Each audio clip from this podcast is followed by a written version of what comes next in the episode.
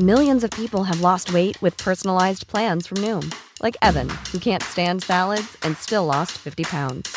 Salads, generally, for most people, are the easy button, right? For me, that wasn't an option. I never really was a salad guy. That's just not who I am. But Noom worked for me. Get your personalized plan today at Noom.com. Real Noom user compensated to provide their story. In four weeks, the typical Noom user can expect to lose one to two pounds per week. Individual results may vary. Today in history, in 1543, Nicholas Copernicus publishes proof of a sun centered solar system. He dies just after publication.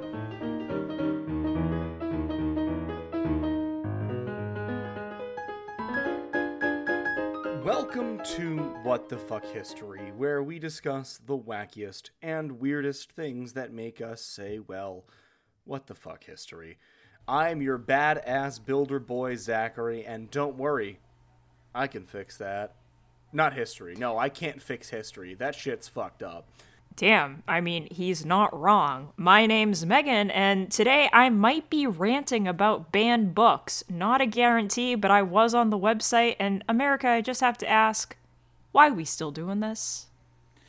And I'm Matt. Apparently, we're all doing our TV presenter voices. Today, I learned that pugs can't be classified as typical dogs anymore. Essentially, it was ruled because their skulls keep getting smaller and that causes a number of health concerns. They're like a special breed that requires a special attention. I don't know why we all decided to sound like fucking TV presenters for our intros here, but I don't like, know. I'm for it. Zach did it, and then Megan was doing it, and I was like, "Well, fuck! I guess I It- have to pull out." He was my so best. smooth about it. Huh? I couldn't not do it. Like he Yeah. he made it roll off of my tongue. he I blame Zach him. makes uh, different things roll off of my tongue. Uh, I was. I actually was gonna say I, I for the first time in a very long time now that it's it's not quite post pandemic, but it's enough that I'm comfortable. I kind of got myself a little cleaned up, so I'm I'm I'm smooth, Zach. Smooth. Zach. I'm smooth, Dolphin Zach, Zach. voice and other things. That means that Zach has shaved to the wood, boys. uh, just to make it look a little bigger for my own self confidence. I'm I'm so happy for you, all I of you, all everyone who's Have you seen that picture? There's a picture on the internet Um, of a guy that be like Be careful, be careful here, man. Yeah, yeah, yeah. There's a picture on the internet of a guy that like took a picture of uh he was doing yard work. And the caption on the picture is um I shaved the bushes to make the deck look bigger. Oh, Oh yeah, I that's did like see a that. dirty dad joke. exactly. I was just like, yeah, that's how I'd phrase it if I if I was Yeah. gonna I've seen that picture. Yeah. I mean, now that we're all vaxed, waxed, and maybe wearing slacks, um, do I'm in you... shorts. I'm in nothing at all, baby. Oh, no, just I'm kidding. I'm wearing Sexy Ned pants. Flanders. I'm in leggings. I honestly, I wish I was in leggings. I just did legs day at the gym, and I think my butt would look great in some leggings right now. Girl, those TikTok leggings, Yes. the ones that make your butt look big. I would put those on. That'll be the that'll that'll be a for some extra special uh, advertisement later. that'll that'll be on uh, what the fuck after dark. yeah. All right, everybody at All right. home listening, we played our game of rock, paper, scissors, and our strikes have been set to zero. So let's get ready to rumble. The order for tonight is Zach, then me, then Megan.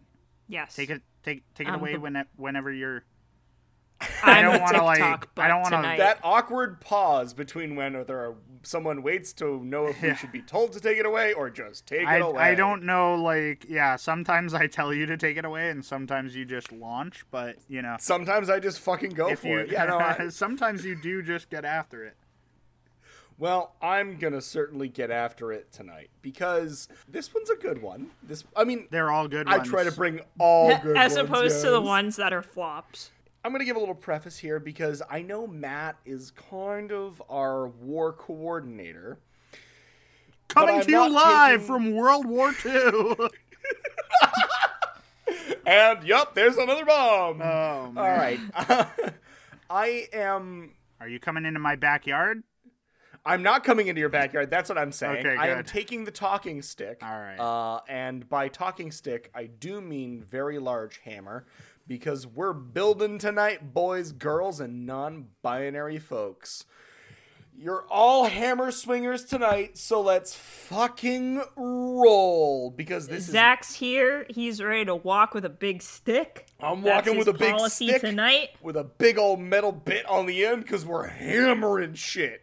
Hammering on it, boys. We're just fucking hammering on it. Yes. Uh, we are MC hammering on it. Uh, You should it is not- probably get around to this story. I, I'm sorry. There's too many good fucking dumb We're just jokes gonna to be sit made at the around here and talk about how much you hammer it. Yeah. Ballpark eight to ten. That's distributed. Yeah, yeah, yeah, yeah. Yeah, I know. Yep, Zach. I, uh, uh, all right. Um, you're getting me all frazzled now. anyway, this is not a World War II story, so don't get yourself worked up, Matt, because you've got me worked up, and it's gonna be a shit show. All right. But yes. I'm, I'm ready for the story. the suspense is killing you. Honestly, it kind of is. I'm like, when's it gonna happen? It could. The story could appear at any moment. Yes. So don't get yourself worked up, Matt. That's my job for later. Okay. Side note, I think one of my favorite things about this podcast is our incessant spitting on the gender binary and me flirting with Matt constantly. Hey, I flirt amusing. right back, baby. I know. But I don't. I never get flirted. I am going to be talking about the Korean War, and more specifically, oh. the Seabees' influence over this particular conflict. Are either of you familiar with the Seabees? No. the CBs. No.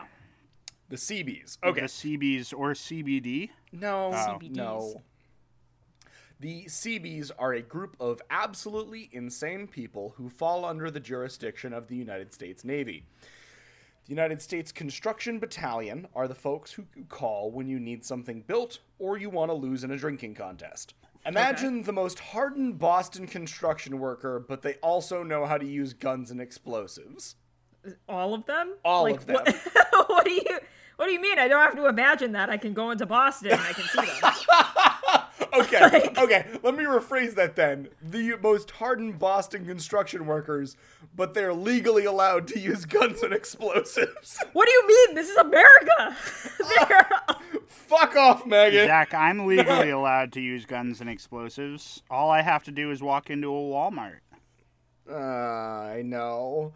Let's, I don't know what to uh, tell you. You set yourself up. For I this, know I did. I was trying to be clever and you fucking ruined it. but A baby Anyway. could walk into Walmart and buy fireworks. it's true. I know. I know. Uh, I'm just so sad now. Anyway. Anyway, tell me about the Korean War. The yeah, the Seabees are pretty ding dang great, but our story begins in the wonderful and wonderful. Wow, I can actually pronounce words. Uh, the wonderful, and I use that in heavy air quotes, year of 1950. September 15th, 1950. U.S. troops begin landing in, at Incheon and fighting their way towards the capital of Seoul. Now, infiltrating an enemy location is pretty damn hard, so the troops call up the Seabees in order to come up with a solution. And the boys over at the Seabees, they do some air recon and they're, you know, going over the information and they end up finding eight switcher locomotives that were trapped behind the enemy lines and basically thought, yeah, that'll do. That that'll do nicely. So, Chief Petty Officer E.A. Sidney, who happened to not only be a part of the Seabees crew, but also a former railroad man, takes eight men with him to start this operation. Sidney and the eight men sneak behind enemy lines and make their way to Yongdong Po, where the cars are stuck. And these train cars are sitting in a switching yard uh, that was made for. Well, it was made for the Kirin Brewery. Remember oh, how I mentioned at the top of my story that these guys can drink anyone under the table? Oh my god, did they learn how to do it at the brewery? No, well, oh, no, no, no, no, no. They were known for drinking under the table before this incident. So what Oh. ends up happening is the men split into two groups. One gets the trains ready, and the other goes into the brewery and steals 15 cases of beer and sake and tosses the good shit into the train cars. They're like, loaded up, boys. Pretty much was like, all right, f- f- and uh, you know, it's enemy stuff, so I guess it's free shit for us. Somehow these wonderful men end up fixing the train, get piss Somehow. drunk while they're fixing the train, and start rolling them back to the United States Marine Corps that is on the other line, back into friendly Okay. territory. They're just pushing an entire train. No, no, no, they got the train rolling, like they Oh, turned okay. the train on. I thought you were saying that the like this That they group of turned mad lads just decided to like throw her in neutral and fucking push a train. That's a lot of tonnage to push. I'm but being I mean, honest, hey. it sounds like these men could do it. I know. Yeah. I- so get them, fair get them point. drunk enough. Give them enough Kirin. Yeah, right. Uh, so they're you know they're they have the trains rolling. They have the trains like actually moving the way they're supposed to, and they've fixed the tracks up to get them to where they need to go. However, the trains come upon a section of railway that had been broken and dug up. So instead of abandoning this project because they are at this point heavily behind North Korean enemy lines and drunk off their asses, what do you think they do? I don't. Do they do they look the enemy straight in the eye and say, "Don't touch my train. It has precious cargo." Pretty much because they then stopped the train, got out, and fixed the train tracks for the North Koreans so that they could keep going back to the fucking United States Marine Corps. So they start back up and begin chug-a-lugging. The North Korean Jugglugging. chug-a-lugging. The North Korean infantry notices something is up at this point and just is like, um, okay, They're like, open "Hey, fire. That's, sus- that's suspicious. Should we? Should we do something about that? Yeah. And then, anyway, I started blasting. yeah, pretty much. I know that's our train, but seems a little sus. Yeah, Oh. I, I didn't give that train authorization to fix the tracks and move. Yeah, pretty much. So they start, the North Koreans start just shooting bullets and mortar shells at the train. And simply not giving a fuck, uh, the Seabees are just Simply. like, um, just duck?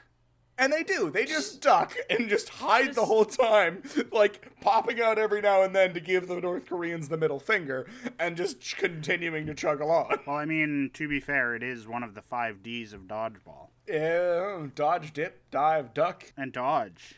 wait, wait, wait. You said dodge twice. Yeah, yeah. Have you never seen dodgeball? Um, Are you all three? Okay, Jim? add it to the list. maybe in my Are you? Yeah, it's the five D's of dodgeball are dodge, dip, Dodge, duck, dive, and dodge. Are those also the five D's of uh, combat in the Pacific Theater? Apparently, when stealing a train, absolutely. Yeah, duh. oh, okay. Now that I know, I feel like I'm prepared to fight a war there. So the Seabees and the eight train cars make it past the North Koreans, and they start gunning it for the line of the United States Marines. However, there is one issue with this plan.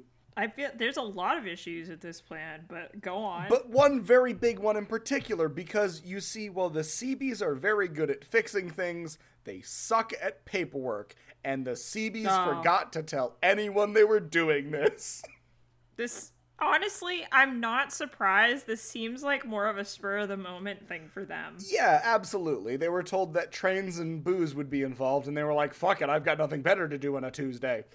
yeah, they're just like, God, if we're gonna be on active duty, I might as well be doing something I want to do. Exactly.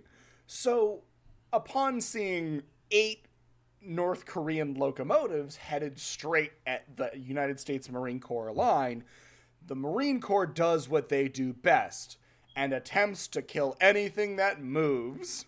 Yeah. Is this Fast and the Furious with trains? Pretty much. this- this, is this, this is is- North Korea fucking or this is the Korean War Fast and Furious. Yes. They start like drifting on the tracks. Oh yeah, because it's about to get even better because not only do the Marines find that bullets don't do well against train, what do we do? Okay, grab bazooka. What do if bullets no pierce train? Oh, that's right. Get rocket. Get rocket. Yeah, pretty much. So they fucking haul out a bazooka. Why did you about to- make the Americans sound either like dumb cavemen, which we are, or Russians, which we're not? I don't. I, I don't was know. going they were just close enough to Russia. Yeah, I- I was going for. No, I was talking to Megan because she was like, "What Oh. do?" I mean, I also kind of did what do. Ah, that's But- okay. That's Yeah, I was. See again, like the newscaster voice, I was following Zach's lead. yeah. All right. See, I only did it because I grew up in a house of in a family full of Marines. So some of them are wonderful people, but they uh they're just good at killing shit, and I'm gonna I'm gonna leave it at that. Like good at, is a good at very killing pregnant- and following This orders. is a very and- pregnant pause. yeah, yeah. Not surprised that they just pulled out a bazooka and were like, "Kill the train." That's all I'm saying. Yeah, that's what we do. We kill the He train. killed the train. So, a Marine Corps private by the name of Crestfallen, great name, That is a really good name. notices that the guys whooping and hollering while driving these line of trains are all wearing American uniforms and have clear GI haircuts and is like, what the actual fuck is going on? And he yells to his sergeant before I presume the bazooka goes off to hold fire because there are some devil dogs on the train. Before the bazooka goes off, I would hope you would so, hope. or else You would they're- absolutely hope that that's what happens. My happened. fingers are crossed. So, the private yells to his sergeant, "There's some Marines on the train. Uh, can we stop There's shooting? snake. There's submarines. There's a snake in my boot. There's a snake. There's a Marine on the train." There's a marine. I thought you said submarine. No, for a there minute, is- and I was like, Shit. Yes, there's a submarine on the train. Oh no. where are they bringing it? there are some Marines on the train. There Stop shooting. Um, and this old ass, grizzled ass, nasty ass, grumpy ass, motherfucking World War II sergeant looks at this thing and says, like, after looking at the train and looking at the private and looking at the train and looking at the private, he goes, and I quote, it's just them damned Seabees again. It's just them. They're back. Because again, They're the back Seabees at it. ba- guess who's back? Back again. Oh dear God. when I read this, that quote right there was literally just like someone who had just had seen too much already and then had seen something else that pushed it over the edge and was just like fucking He's like, hell. I'm done. I just I'm feel done. like I want to retire. yeah, like retirement's a knocking. So in conclusion, Retirement's knocking. in conclusion, this sounds pretty on par for the Mad Lads and the Seabees, and it's also fucking awesome. Not only because did they steal booze, steal a bunch of trains, get shot at, but they even stopped to fix the local infrastructure for shits and grins. That's so kind of them. right? If you're gonna be behind enemy lines, you might as well improve the infrastructure. You might. you as might well. as well be like, You Hey. might as well for I stole your Excellent shit, but I fixed your shit. you're welcome. I stole this, but I fixed it. um, You had something, I made it better. Pretty much what happened, though. It's like, hmm, you know. that's like, but my only thought is that we're Americans, and so like that sentence would typically go, "I fixed your shit," but like the added bit would be, "I added an explosions button." I mean, Is that what you wanted? Did you want an explosions button? wait, you didn't And want they were all like, pyrotechnics? "No, I didn't." And they're like, Oh, "Oh, oops. well, Whoops, Butterfingers. Whoopsies. we Oops. you have one now." Um, Just hear an explosion in the background. Yeah. So my my only up close and personal um, experience with the Korean War uh, was when I went to Seoul, and I was gonna. I was gonna go. To, I thought you were gonna say the time that you took the Ford Tacoma back in time to be up close and personal. yeah, I actually went and I was like, "Hi, Kim family, have you considered not doing this?" Um, and they said, "Who are you, and why are you?" Dressed I like still that? haven't quite gotten around the mental image of men pushing trains, even though that's not what happened. But please tell me more about your trip to Seoul. Um, yeah. So I was gonna go to the DMZ, and uh, For those of you that are uneducated, that's the demilitarized zone. Yes, that's the demilitarized zone. But um, the glorious leader up north had decided that was the day he was going to test his newest hydrogen bomb. Ah. And I then couldn't go to the DMZ because they shut it down. Uh, so Because it was just an MZ at that point. Understood? yeah, I like it wasn't allowed. So from I love that. It Pushing was just trains. An MZ. it was just an MC.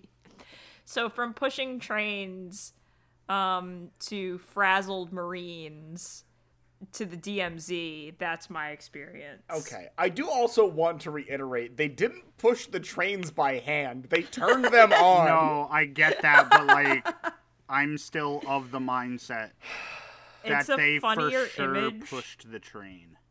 They were steam Yeah. and fucking sake powered machines, okay? Steam and sake powered. They pushed the train. It's just such a- it's just such a funny It is image, really like, just a funny they- image of like Marines. They are like, Pushing why don't we do this the hardest way possible? And someone's like, we can just turn the train on. No, no, it's no, like no, some it's about principle now. In, Kor- in like Korean Peninsula winter, shirtless while it's snowing. And I understand this is not the scene that you painted for no, me. not at all. Um, but this is what I imagined the whole time. He's just like, yeah, but it makes you a better man if it puts Okay. hair in your chest if you push it. What you have literally done is taken like a small, glorious premise and then just Hollywooded the shit out of it. Yeah, Like I know. you turned it from a fun little story into a fucking blockbuster movie that's gonna win an award for a bunch of bullshit. I know, I did. I did. I I'm waiting for my award. that in the mail any day now.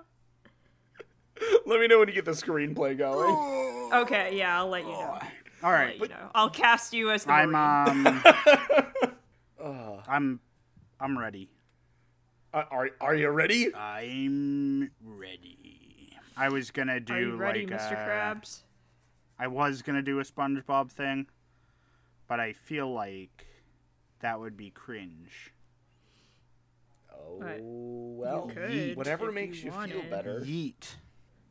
If you wanted to do a SpongeBob thing, I you just, are I just need you to know. to. No, like Zach said, "Are you ready?" And I like, Are I you ready, thought kids? about doing an II captain, but then I realized that I'm turning 32 this year. Yeah, but see, I'm turning 32. I have never. I was not allowed. To, I was not allowed to watch SpongeBob as a What child, the so I've fuck? never watched SpongeBob. Bro, However- how? Interesting. Did your parents man. think that it was the devil? They didn't think it was the devil. They just thought it was stupid. That Bobby Boucher is the devil. no. so, but even if you had like, it is so culturally ingrained into like the zeitgeist. Yeah. That even if you had said "Aye, aye, Captain," my immediate reaction would have been, "I can't hear you." Yeah, absolutely. Wow. And then it would have just been like, oh. Anyways, uh, my friends, tonight I'm gonna tell you the tale. See how quickly I can just change tracks. I love it. Oh, much like a hand pushed train. I'm just a hand push train, uh, powered by Marines and sake. Um, my friends, tonight I'm going to tell you the tale of Mithridates the Sixth. Also, also, That's- no, th- th- fucking. We're gonna we're gonna cut Yeah. it. We're gonna we're gonna go back to one. I don't know why, but you just fucking turned into the the uh, executioner from Robin Hood Men in Yeah, Tights. yeah, I really did. There's did. like a lot. There was a there lot was that so much, said. and I'm pretty sure I had a stroke in the middle. Um, but anyways, Like a six, a six and a half. Yeah, six, six and a half. Uh, tonight I'm going to tell you the tale of Mithridates the Sixth, who is also known as Mithridates Eupator, or after his death, and it's nice that they waited until after his death to call him this, Mithridates the Great.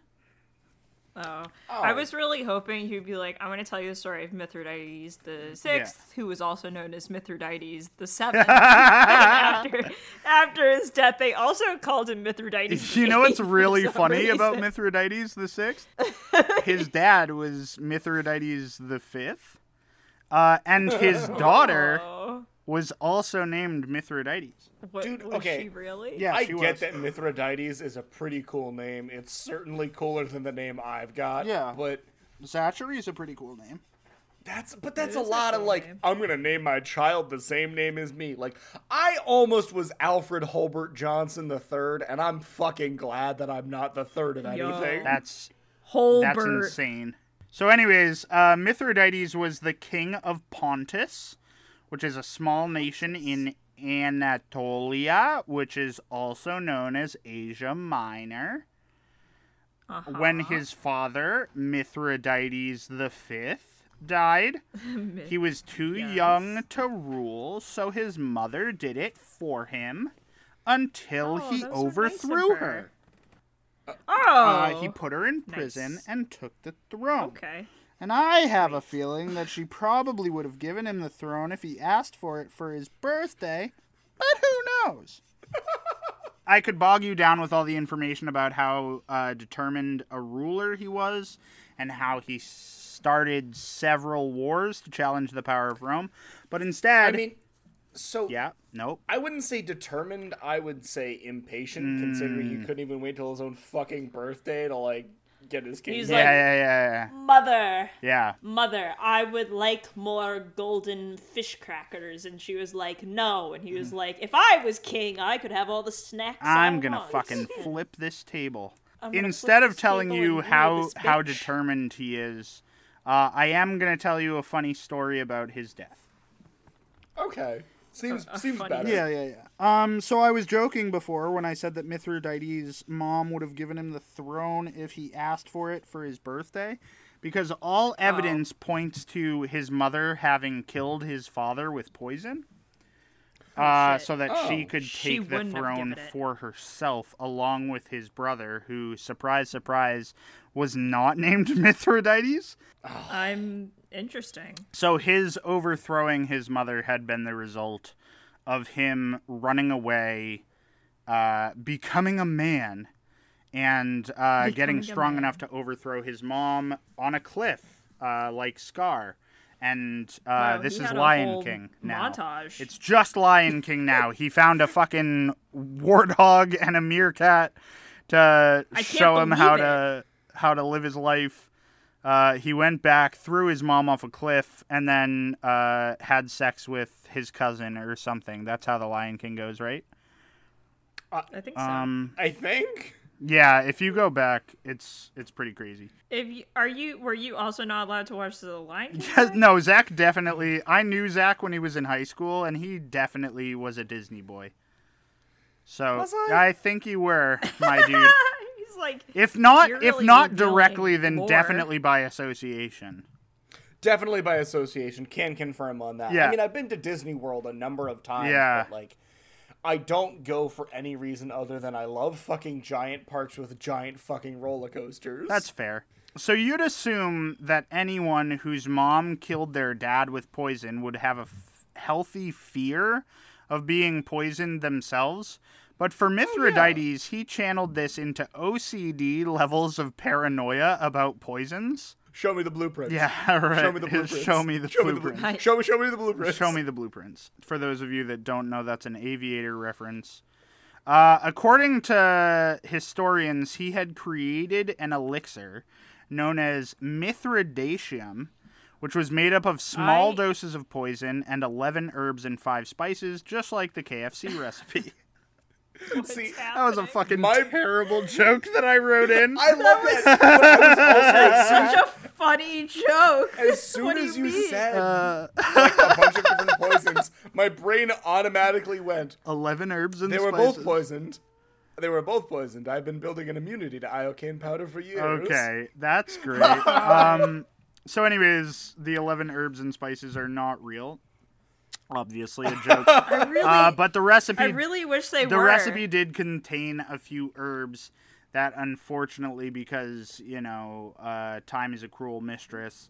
Uh, they were lost to time, but also I have a feeling that he just didn't write it down anywhere. I was gonna say arsenic is a spice, right? Pro- probably the way they used it. It's like So mm, people can't be taste. people think, or most historians assume, or like you know, just random strangers on the internet think that he would Yeah, feed a of- he would feed ducks these poisons according to them. Then he would monitor their health to see which ones survived. And then I guess he would drink the blood of the surviving ducks to make sure that he was oh taking a non-lethal dose of the poison that the ducks had ingested. Okay. Okay, but like, bear with me. Sure, me. yeah. The duck to human ratio, body wise, Yeah. not the same. Yeah, well, No, so not the same at so all. that's why it was like a guarantee Not- that he was taking a low dose, right? Because if it Yeah, was enough like, to not could've- kill a duck, it was also enough to not kill a person. Yeah, but like he probably could have taken like had the blood of the killed ducks, and it probably still wouldn't have been. no, but if it was enough to kill a duck, maybe too much. You know what I mean? I mean, No. like this. maybe. Okay, so essentially, follow me on this one, right? okay, I'm following you. Feed a duck poison. If that Yeah. duck dies, maybe, just maybe, you gave it enough poison to kill also a human, possibly, maybe as well. I guess there is a possibility. Don't you have so prisoners? feed a duck poison. Duck Yeah. stay living.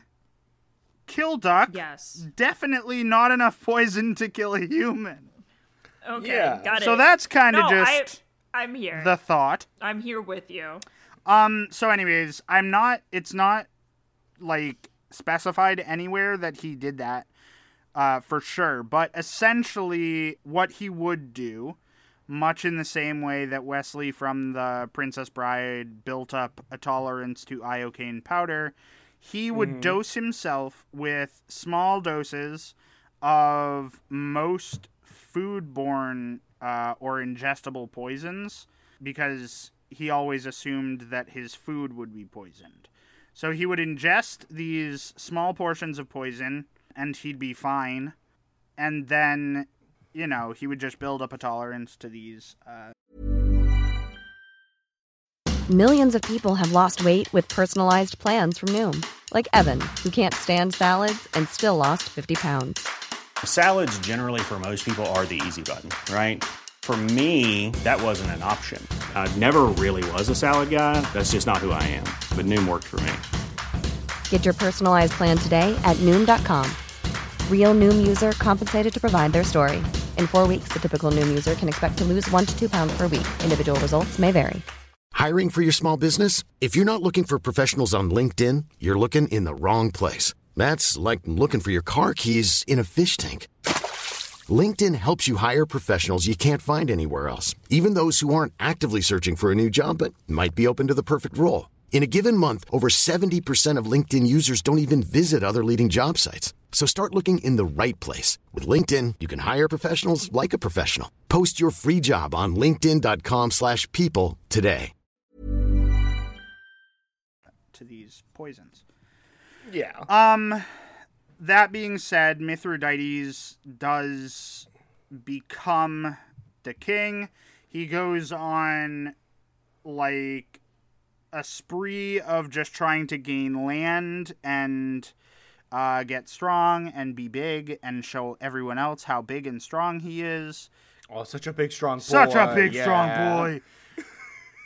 But he was, as I mentioned, a determined leader. He re- that he waged a lot of wars trying to gain land. Yes. And um, at a standard. huh A standard Tuesday. standard Tuesday for, like leaders. ancient Roman times for sure. Mm, definitely. But he did uh, at one point get soups big enough to like challenge Rome.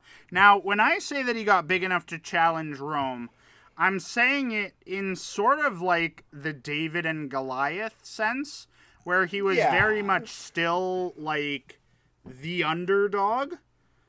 I was gonna say, anyone can challenge Rome. It's whether or not it's a smart decision to challenge Rome. Right, right, right. Um, it wasn't for Mithridates. Um, In conclusion, not have guessed smart. that. Not a good in idea. In conclusion, bad, bad, bad, bad, bad. His cool name. His could cool not name was protect not him. enough.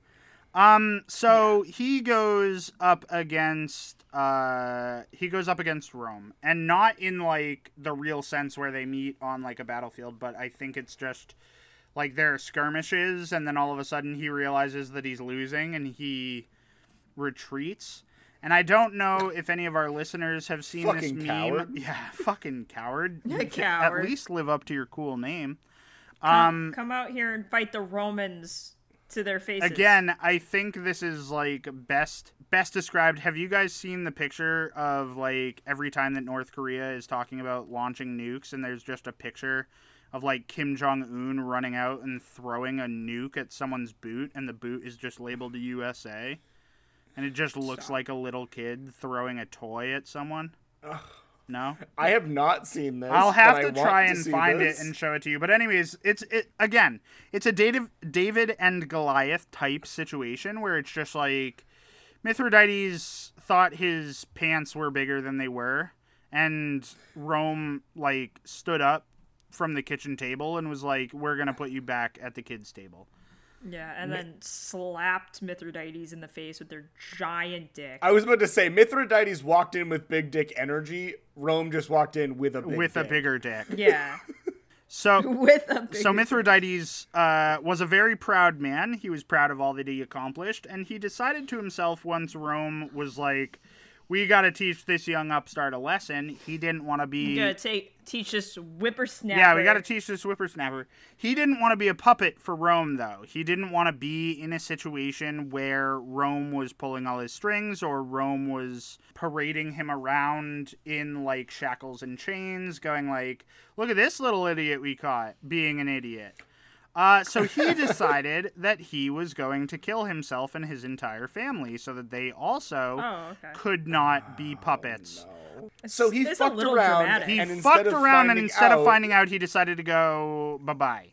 Uh, I do also want to mention that he did have his family's consent to kill them. Okay, at least he got their consent. According to like God. the Wikipedia article that I was wa- or reading, which you know I don't know how how fucking accurate any of this is, but um, you know, according to according to Wikipedia, it said that his his daughters asked to have poison first, um, and then he gave it to uh, his wife, uh, who was also his cousin or his sister or some shit. I don't remember. Yeah, that makes sense. Oh yeah, so this is this is a quote from the fucking Wikipedia. You guys could have done this research on your own. So uh, We do Okay, it, rude. don't well, I'm to. no, I'm not saying you guys. I'm talking about our listeners.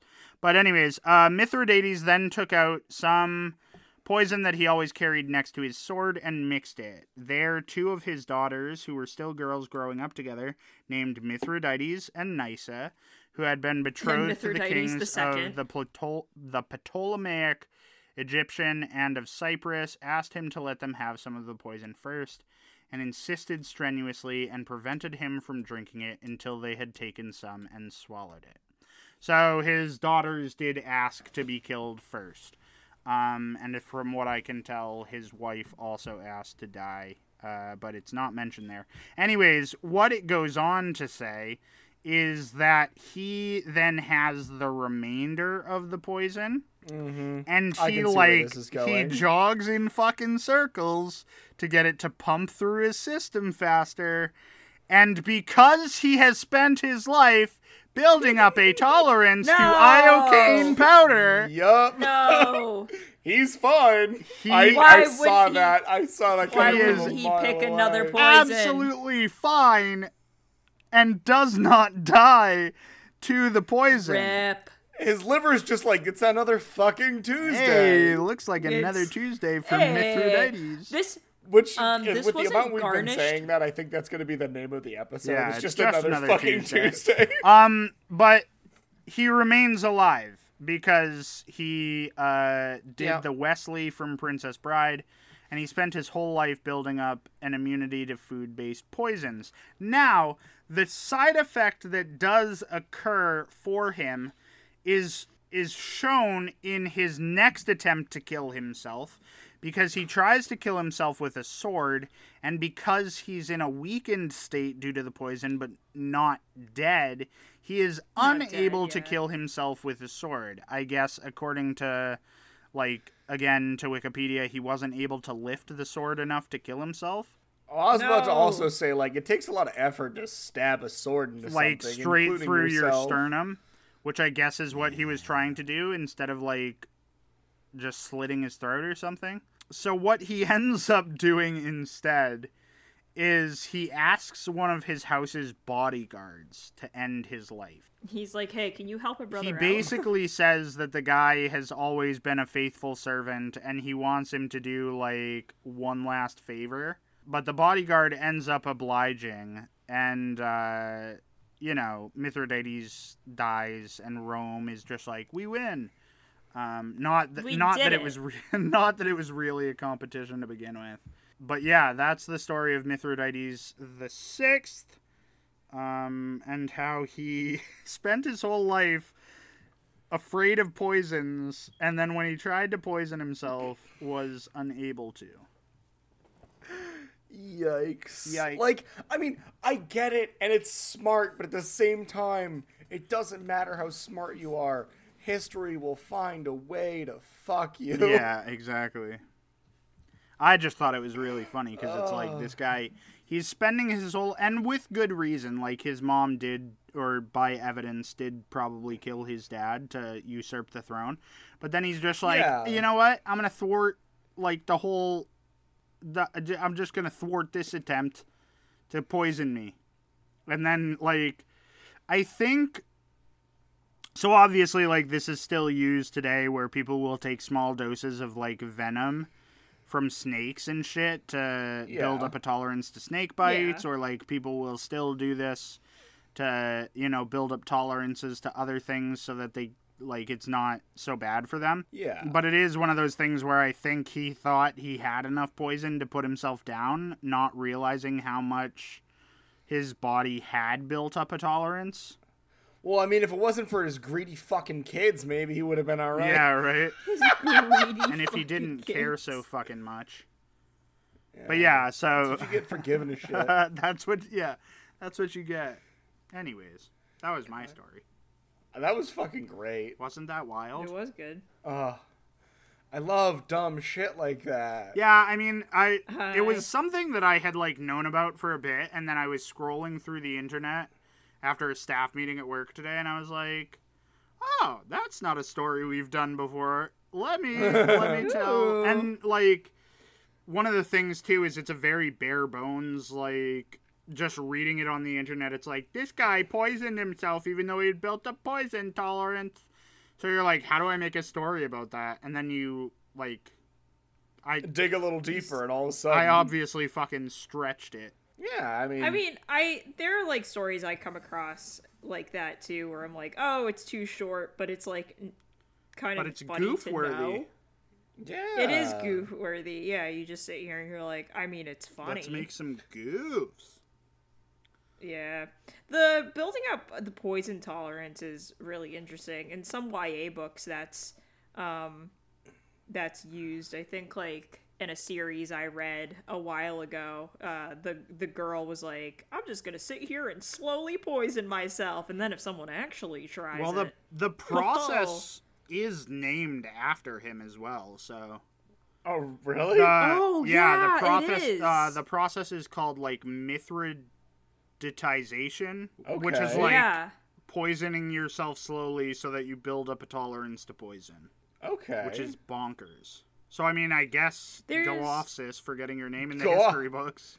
yeah, right. Well, like also, um, I I was reading another book and it was like a little bit of poison is not bad for you. It's actually helpful.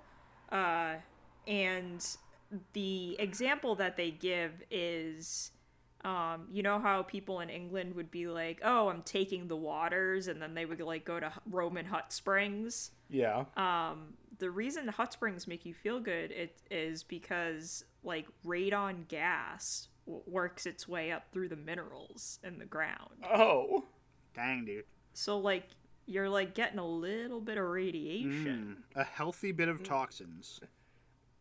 Yeah, yeah, there is a word for it. I forget the word, but I thought that was like an interesting concept where like a little bit of poison can actually protect you in the long run. Huh. Hmm. Interesting. Mm-hmm. I guess I'll start taking a little bit of poison every day. Wait, no. no, no, no. Also, listeners, don't. This is a joke. Please don't. ladies don't and, gen- ladies and gentlemen, we are not doctors. No. We are not not a prescribing doctor. a little bit of poison. I'm merely a librarian. I don't even play a doctor on TV. I know. The only Yeah. time I play Um, doctor is when Zach and I are together. So, Stop. Megan, you should probably tell us about your story now. I'm Yeah. I'm gonna tell you my story. I it need has you to start nothing with to the do. notes, though. The title. Name, title, Oh title, yeah. title. Um, title, title. It's called "Welcome to Economics," where everything is made up and the points don't matter. Uh, to the rich. okay. You can tell that Megan's coming out swinging. Yeah. Um, I'd like to take this time, listeners, and come out formally to say I don't understand economics. Uh, I I don't respect the machinations of the economy and the market. Some would call me an anarchist. I do proudly accept that title. Um, people who talk about the market seriously are nerds, but like terrible nerds. like in the worst way, so don't at me, Redditors, if you're listening. Uh, this TED Talk has been brought to you by my personal discovery of tulip mania, or as we say in Dutch, which I'm not, uh, tul- tulpenmanie.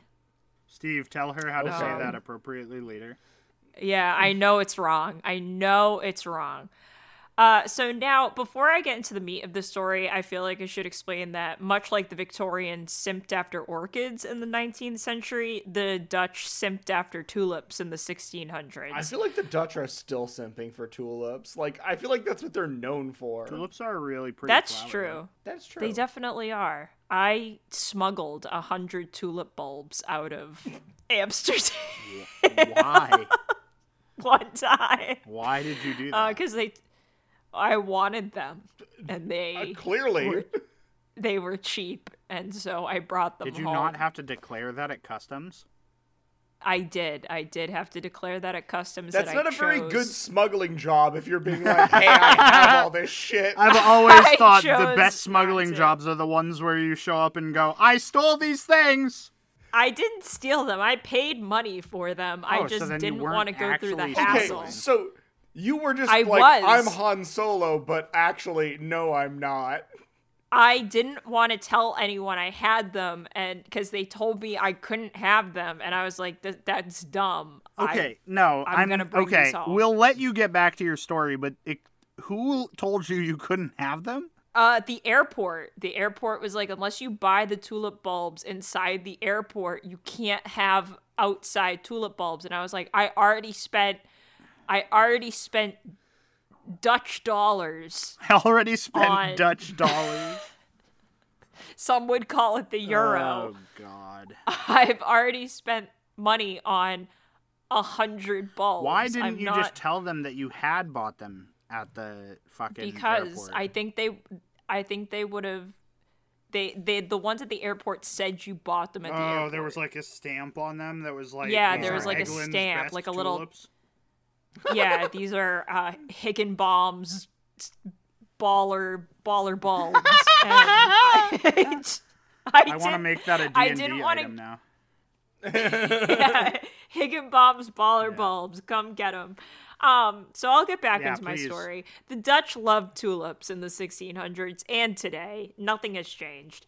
Uh, like they kind of simped after them considering I think most of their economy is built on the bulbs of tulips at this point. like I don't I don't know what else they do to be honest except weed in certain places but everyone's doing that now. Yeah. Um, You're not special. do anymore, not yeah like like don't fact check me on my knowledge of the dutch economy uh, i just think you should believe that that's a rational and cor- correct statistic. Anyway the dutch tulip business really thrived during the dutch golden age between the 1600s to the mid 18th century. They had it was a good stretch for the dutch republic. Um they were considered to be one of the most advanced and so- sophisticated economic, business, and financial systems ever seen in history, and pioneered a lot of economic innovations that we see today, including the first well recorded asset price bubble in history. So, um, that I'm going to talk about that. I know. Strap in. It's exciting stuff. Also, uh, Megan, Yeah. just to let you know, the number one export for the Dutch is machinery. Oh, large machinery. Yep. Four tulips. Yeah, No, exactly. those are those are their most smuggleable item. Oh, yeah. I what you got under the I- uh under the tarp there? Nothing. nothing. Nothing. nothing. Just, Just, some uh, large Just machinery. some large machinery. Large mach- Imagine if you Yeah, put large like, oh- machinery over your tulip bulbs, and then you get to the other side of like where you're smuggling, and you're like, "We crushed them." we crush them, or you open up. It's like what what's under the hood of your your cat dozer, and it's like, don't open that. That Don't- that's where I'm smuggling my tulip bulbs. Don't do it. The bulbs are sleeping. Um. So anyway, it the Dutch had the first recorded asset price bubble in history, and if you guess that that asset uh, was tulips, you are right. I, I kind of figured. It was about tulips. The tulip, along with other plant life like potatoes and tomatoes, uh, came to Europe in the 16th century, and their popularity started in the Netherlands around 1593. I know, this is really good stuff. Uh, when a big plant nerd, or a botanist, as my sources are now telling me, named Carolus Clusius, um, planted a collection of the bulbs and found that they were able to tolerate the harsh conditions of of the Netherlands uh, because nothing wants to fucking grow there. it's cold and it's sandy.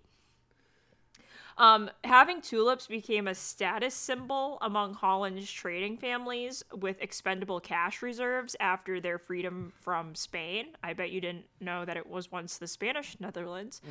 Uh, now, in looking this story up, I learned more than I ever wanted to know about tulip cultivation, but just know that it takes a long time to get a really, really baller bulb. Uh, like we we're talking years for one flower. It's Jeez. a lot. Um, and because tulips don't just like to be ripped out of the ground whenever, Nope.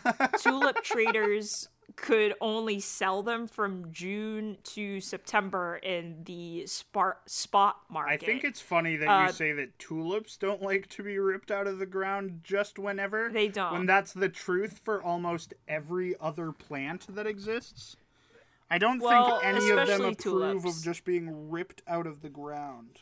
No, there are some. sorry. Are, there are some plants that are very easy to transplant. Well, see, easy to transplant doesn't mean that they approve of it, though. okay. You might. Be I don't think right. plants have feelings, man. Um, Zach, I've literally witnessed a tree go into shock because it was planted somewhere else. I think they have feelings. They might have feelings. Someone's a fucking druid.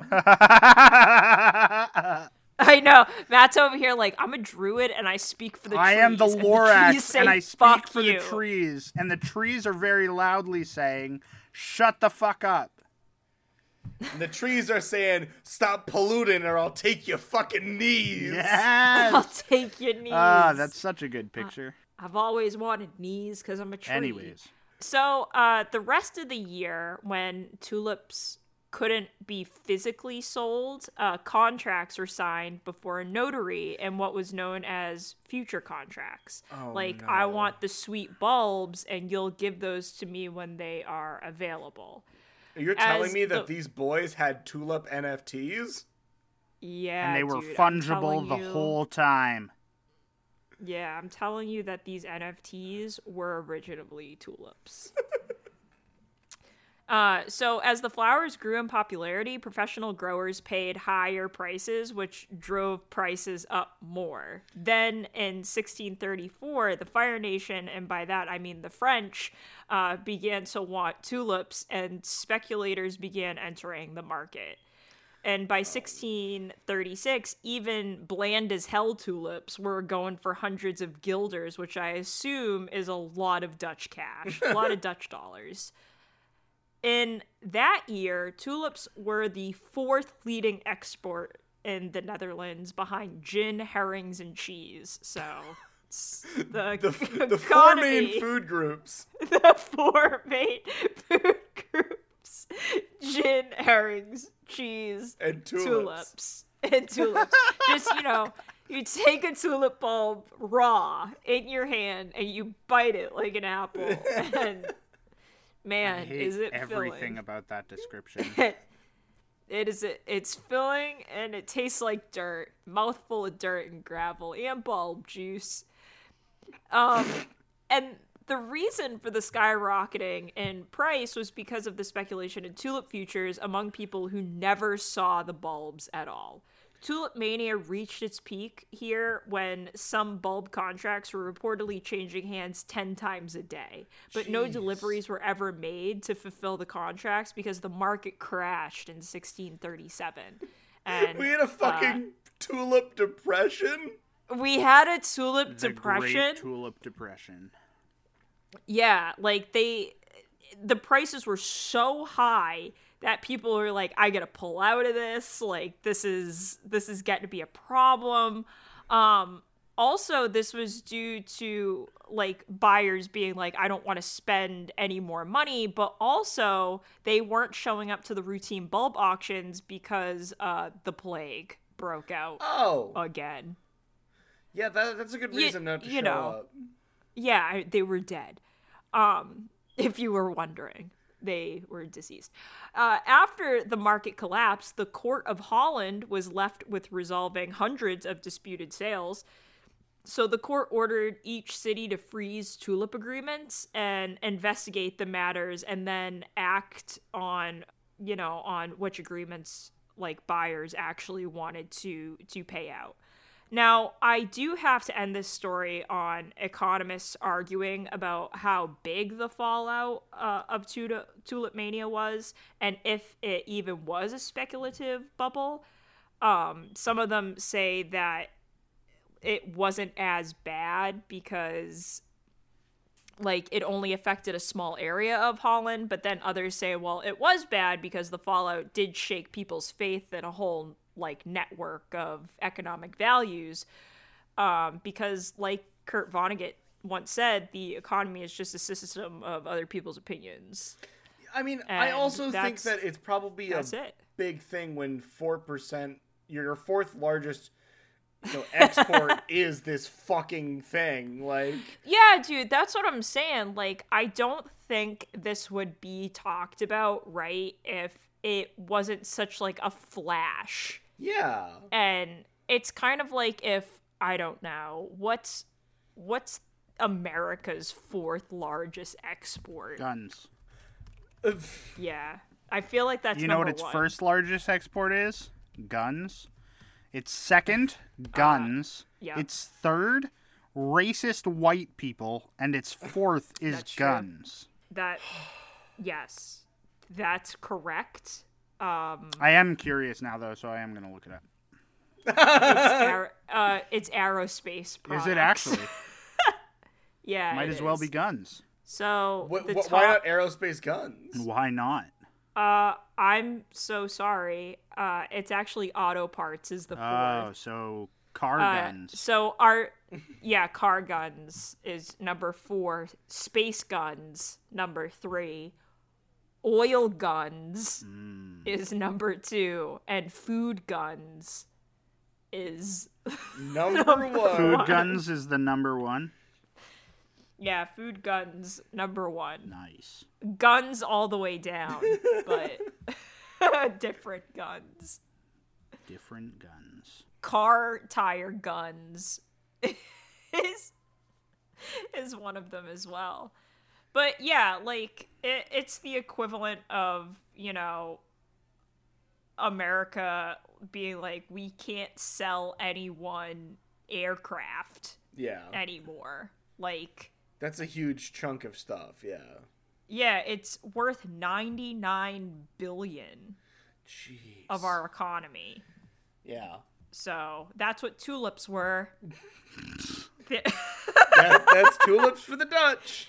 That's tulips for the Dutch. They were the same thing as a Boeing jet engine. Wowzers. So I thought this was I thought it was interesting because like the that quote from Kurt Vonnegut, like I read Galapagos like I don't know, a decade ago at this point and like the economy being made up as from a system of like other people's opinions has always like really stuck with me. Yeah.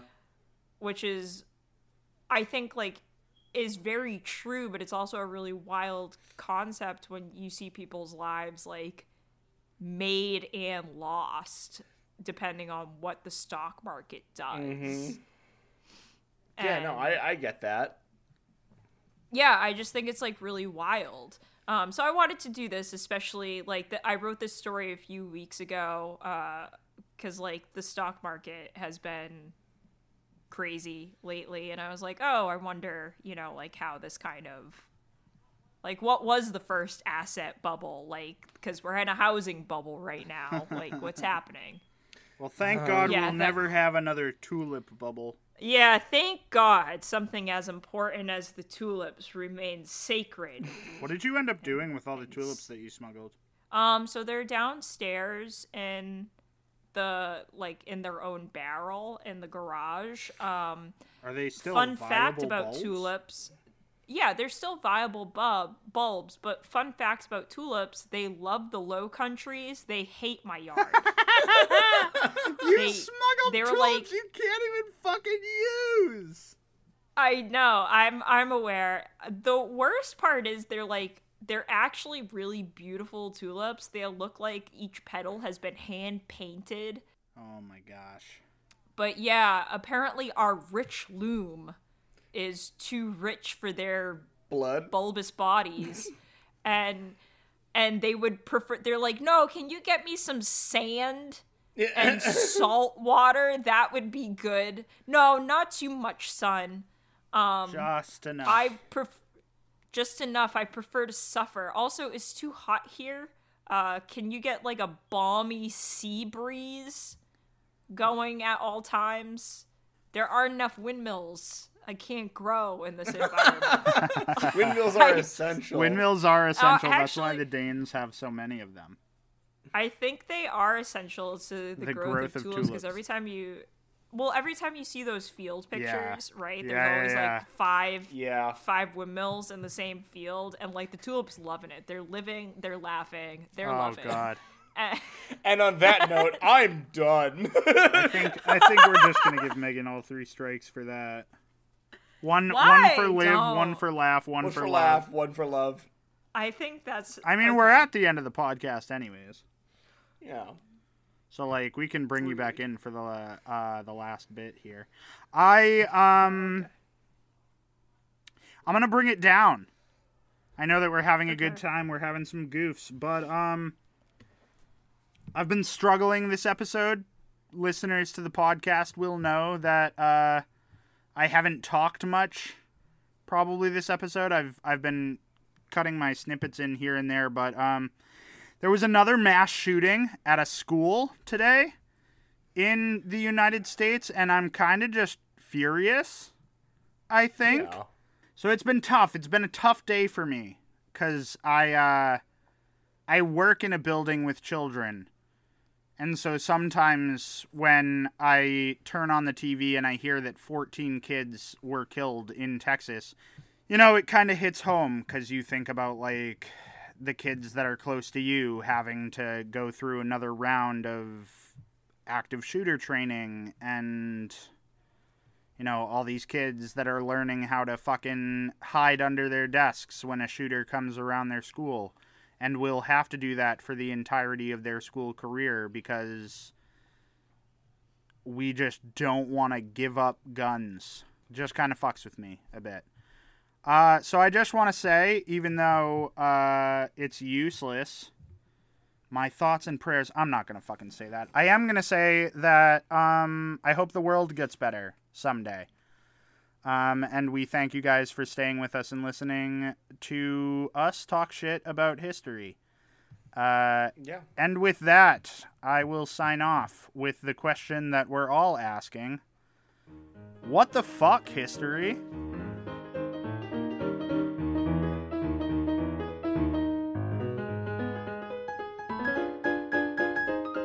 If you like what you hear from the Triumvirate Productions and What the Fuck History, we encourage you to tell a friend. We don't pay for any ads, so the best way to get us out there is to talk to other people about us.